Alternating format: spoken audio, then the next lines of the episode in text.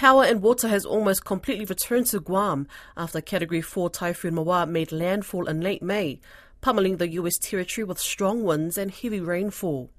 Nick DeGaudo of Guam News says the recovery has been much faster than past typhoons, but it's still slower than what it should be. He speaks with Caleb Fotheringham about the response. We're two months on now, around about that, from Typhoon Mawar. Where are we at now with the response? The recovery, I want to say, is closer to one hundred percent and uh, surprisingly has moved much quicker than we experienced in large typhoons of the past. Mostly has to do with just the time frame and the uh, structure and capabilities that we're in right now. I mean, the last time we've had a storm of this magnitude was more than twenty years ago. So you can imagine just how much stronger the infrastructure has been uh, upgraded in the past two decades. So it looks like, for the most part, a lot of the island, the greenery is from what the storm has taken away, and close to one hundred percent of power and water has been restored as well.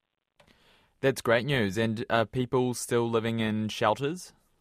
We do still have a couple of the shelters open up north, but those are mostly for families who were either did not have a place to call home, they were homeless prior to the storm, or they were living in substandard housing, that housing that was maybe wood or tin, and they're still waiting for that additional assistance to get them back on their feet. But the numbers have, for the most part, dropped significantly since the storm weeks ago. I heard maybe about a month after the storm hit, there was COVID outbreaks and flu outbreaks within the shelters. Did that continue on? That's actually what happened. The COVID and the influenza outbreak was startling because the government and the uh, first responders and the volunteers were just doing whatever they could to find a space to put these shelteries in. And unfortunately, the location that they put them in at the time was not up to par, not not in a place where they can safely distance themselves. And so that's why we had that type of outbreak. Fortunately, after that happened, in the couple of weeks following, the government was able to secure a safer space that had air conditioning, it had better spacing for those shelteries, and so thankfully those numbers have subsided. Well, that's good news. And just back to what you said previously about water and power, almost one hundred percent back, which is mm-hmm. great. Where are the areas that are taking a little bit longer to get water and power restored? When I mean close to one hundred percent, it's literally less than uh, one percentage that the Guam Power Authority, the local utilities company, reports is still left in the dark. And this, again, is mostly in the northern part of the island, a village called Chigo, which also is where the Anderson Air Force Base is located, because that's where the part of the island that was hit the hardest. That's where the closest of the center of the storm was located two months ago. And so those are the areas that they still have yet to get completely up and running. How have people on the ground found it? Are they pleased with the response? At this point, it seems the majority of the people, they have turned a tide in just the way that they felt initially in the weeks that followed. Obviously, many of the people felt the government and, and the people weren't moving fast enough to restore uh, everything that's needed, including the utilities.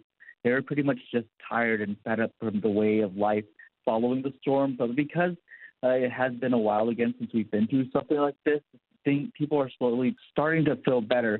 And I can give you a great example of just how much positivity is being expressed around the island. Just last Friday, the island celebrated seventy-nine years since being liberated from Japanese occupation, since the American military liberated the island.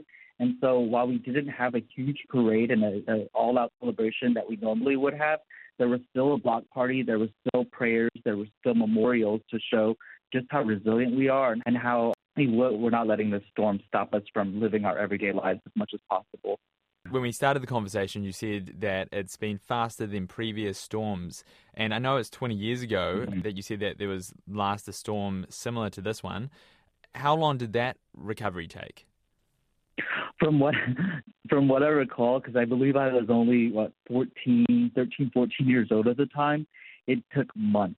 It took months for the island to get back on its feet, and I'm talking about six months plus, because then the island had a lot of wooden power poles. So that was a struggle for the local utility company to get back up, to get it repaired, and just remove everything that was destroyed and knocked over by the storm then. I think that the only thing I can say left is that this now proves that Guam needs to do more starting today. Uh, and, and they, the government officials have said this is their proof that they need to do more to be even more prepared, because we don't want to wait two months. We don't want to wait all these eight weeks for power to be at one hundred percent. You know, we should be seeing faster movement, faster progress. Um, and so if there's anything uh, this, this past storm has told us, Typhoon Mawar has told us, is that the lesson is we need to prepare, and you can never be too prepared.